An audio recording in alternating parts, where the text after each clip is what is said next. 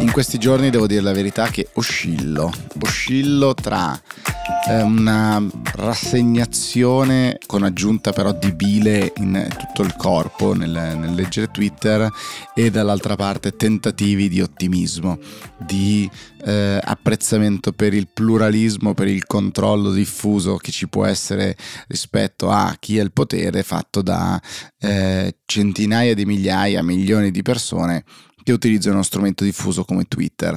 Eh, se ci mettete in mezzo un attivissimo Elon Musk eh, che cerca di fare propaganda della sua nuova creatura, o meglio della creatura che ha recentemente acquisito appunto Twitter, diventa un mix esplosivo. Allora che cosa si trova in questi giorni tra le polemiche eh, social e non? Beh, siamo alla sublimazione di eh, quello per cui questo podcast è nato, cioè la definizione dell'agenda politica attraverso delle etichette che poi vengono rilanciate sulle quali ognuno vuole contribuire, dire la propria, allargando il dibattito, secondo alcuni, polarizzandolo, secondo altri, rendendolo una mischia convulsa, secondo il sottoscritto, in molti casi.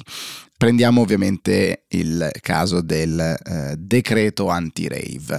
Allora, questa definizione naturalmente è utile a chi vuole portare avanti questa, questa norma. Perché? Perché mette in un angolo chiunque invece voglia contrastarla, perché andare contro i rave vuol dire essere a favore di situazioni di illegalità, di consumo di stupefacenti, di giovani che perdono il loro tempo distruggendo il loro corpo, eccetera, eccetera, eccetera. Quindi è un'etichetta estremamente utile a chi vuole portare avanti eh, questa, questa proposta. Dall'altro canto, nel governo ci sono diverse anime e questa proposta già ha bisogno di essere riviste e cambiate. Quindi c'è una nota, un comunicato stampa che dice la formulazione è complessa ed è sottoposta al vaglio del Parlamento, al quale è dovuta la funzione di approvarla o modificarla secondo le sue intenzioni sovrane.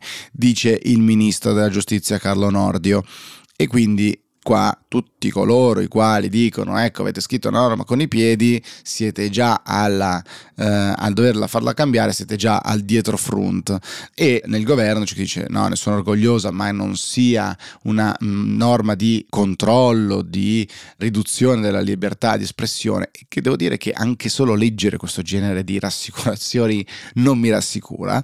Eh, trovo che sia come dire peculiare che siamo arrivati a un punto nel quale bisogna assicurare assicurare verbalmente con nota stampa che non c'è nessuna intenzione di ridurre la possibilità di esprimere un dissenso, ovviamente nelle forme previste, e come tanti eh, sottolineano, esistono già diverse fattispecie di reato che punirebbero la cessione degli stupefacenti, l'occupazione illegale degli spazi, eccetera. Quindi la formulazione di un nuovo reato in maniera così ampia ci si chiede quale ne sia l'urgenza, perché come sappiamo l'utilizzo del decreto dovrebbe rispondere a un carattere di urgenza e forse probabilmente, molto probabilmente aggiungo io direi. Qui non c'è, considerando che il rave di Modena è stato, come dire, smobilitato serenamente con le norme in vigore e quello precedente invece era di Ferragosto del 2021, almeno quello passato alle cronache, quindi è passato più di, di un anno. E questo ricordo arriva dal, dal, Corriere della Sera. Il paragrafo immediatamente successivo è molto interessante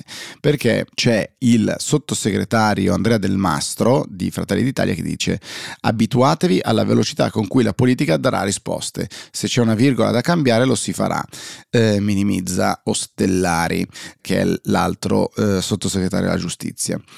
Questa cosa è interessante perché la velocità con cui la politica dà le risposte non può che essere inferiore alla velocità con cui le cose accadono nella, nel mondo. Il tema è chi definisce il passo e la programmazione naturalmente, quindi il tema della velocità delle risposte, le risposte a quali esigenze sarà centrale nella definizione delle policies, eh, cioè delle, delle, regole.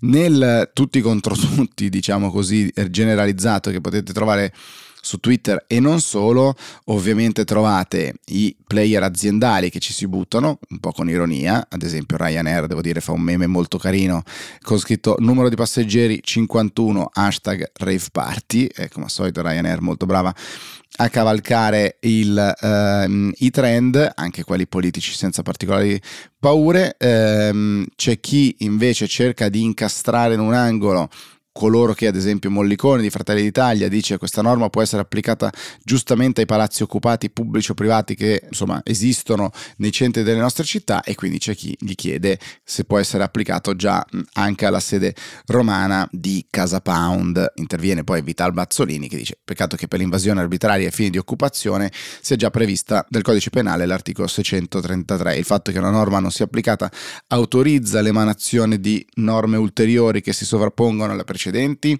perché credo che questo sia l'ulteriore tema, cioè applicare quanto già esiste versus la tendenza a creare sempre nuove, nuove norme di cui siamo un po' specializzati eh, nel nostro paese. E poi dall'altra parte c'è chi invece va a scovare nel passato, come fa Giorgio Laporta, il caso di aprile 2021, quando una festa di compleanno di un bimbo disabile all'aperto con mascherine, i vigili multano gli adulti non trovo neanche quale sia la fonte, ma al di là insomma della veridicità o meno, che cosa succede nel tutti contro tutti? Beh, che ovviamente vai a scavare e trovi il caso contrario per il quale i tuoi nemici, avversari, eh, siano loro macchiati della colpa di cui ti accusano, in questo caso dello stato di polizia, e quindi tutti contro tutti in una confusione generale. Ieri ci eravamo chiesti se la definizione che provava a dare eh, Repubblica con quell'utilizzo della parola manganello avrebbe attecchito, non lo ha fatto e allora Repubblica che cosa fa? Ci riprova e quindi oggi titola Orgoglio e manganello per riprovarci sostanzialmente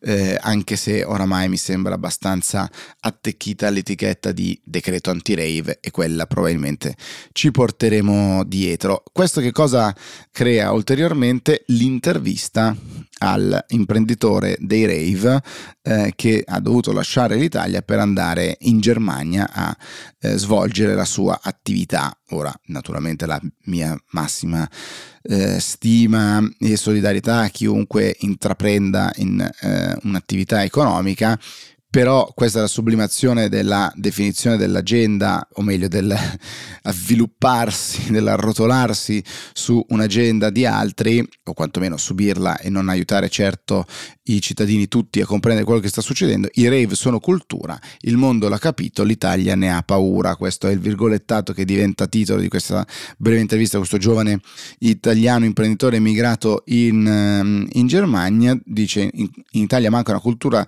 dell'ascolto, momento ma anche banalmente l'intelligenza. I turisti vanno a Roma per vedere il Colosseo e a Roma per ballare ai rave. Non so a chi serva di più questo tipo di eh, interviste, se serve a un dibattito sui rave e alla sua probabile priorità, eh, non so se serve alla cultura imprenditoriale, non so se serve a eh, migliorare la scrittura dei decreti o se forse crea ulteriore confusione e ulteriori elementi sui quali accapigliarsi nelle prossime ore. Ci si è accapigliati naturalmente in maniera eh, viscerale anche su un altro tema che non c'entra nulla con i rave ma che eh, ho trovato altrettanto gustoso. Guarda che gancio mi sono dato anche in, con questa parola gustoso perché? Perché si parla della polemica su Barilla e ehm, l'idea, riporto, mm, diciamo, vi do il contesto leggendo il tweet di Sevaggio Lucarelli, la polemica su Barilla e sull'idea che si possano utilizzare insetti per farine o in sostituzione di altri alimenti per tutelare l'ambiente dimostra quanto siamo vecchi provinciali poco lungimiranti e fa male Barilla a spaventarsi perché il futuro va più veloce degli hashtag. Fondazione Barilla ha fatto una campagna insieme a una serie di personaggi sulla eh, dieta mediterranea e adesso su anche appunto il cibo del futuro, diciamo così, un video nel quale si dice attraverso un comico Carmine Del Grosso che eh, ci sono già un sacco di possibilità di mangiare gli insetti e ottenere proteine da loro, chiude il video con una domanda e voi come la pensate? Ed è apriti, apriti cielo, venuto ovviamente giù di tutto su Twitter, interventi di tantissimi utenti, anche di Matteo Salvini, eccetera, e quindi parte, parte la polemica. Allora, eh, Selvaggio Lucarelli si chiede se eh, siamo provinciali, anzi dice che siamo vecchi provinciali poco lungimiranti, che sbaglia Barilla a spaventarsi, e la risposta è Altri stereotipi positivisti ne abbiamo, Selvaggia? Voi siete vecchio ciarpame destinato alla discarica della storia. Il futuro siamo noi che conserviamo le radici. con questo ossimoro ma interessante tweet io direi che la puntata di oggi può finire qui, ma la questione della definizione dell'agenda naturalmente ci accompagnerà perché la specificità di un governo politico, tutto politico naturalmente, è quello di una maggiore dinamicità, un governo politico con più anime ovviamente, quindi eh, la, il bisogno di controllare, di contenere eh, il dibattito eh, o di valorizzarlo, insomma, il dibattito che esisterà anche nel governo e quindi un turbinio di proposte. Questo avviene costantemente e quindi tutte quelle proposte, le idee, eh, le polemiche che sopravvivono a sufficienza per finire sui giornali e viceversa avranno un peso. Guardate quello che sta facendo eh, Sgarbi con Morgan, le proposte del ministro della cultura che non vuole più musei gratis, eccetera. Eh, ci sarà un gran turbinio di proposte, di eh, opinioni, di fatti, diciamo così, che cercheranno di entrare nel dibattito pubblico e il primo che ci mette l'etichetta continuerà a vincere. Quindi provare a mettere ordine in questo, in questo mondo sarà fondamentale. Vedremo quello che succederà e quanto le policies, cioè le regole che saranno scritte, seguiranno poi il politics, cioè la discussione. Avanti tutta, a domani, ciao.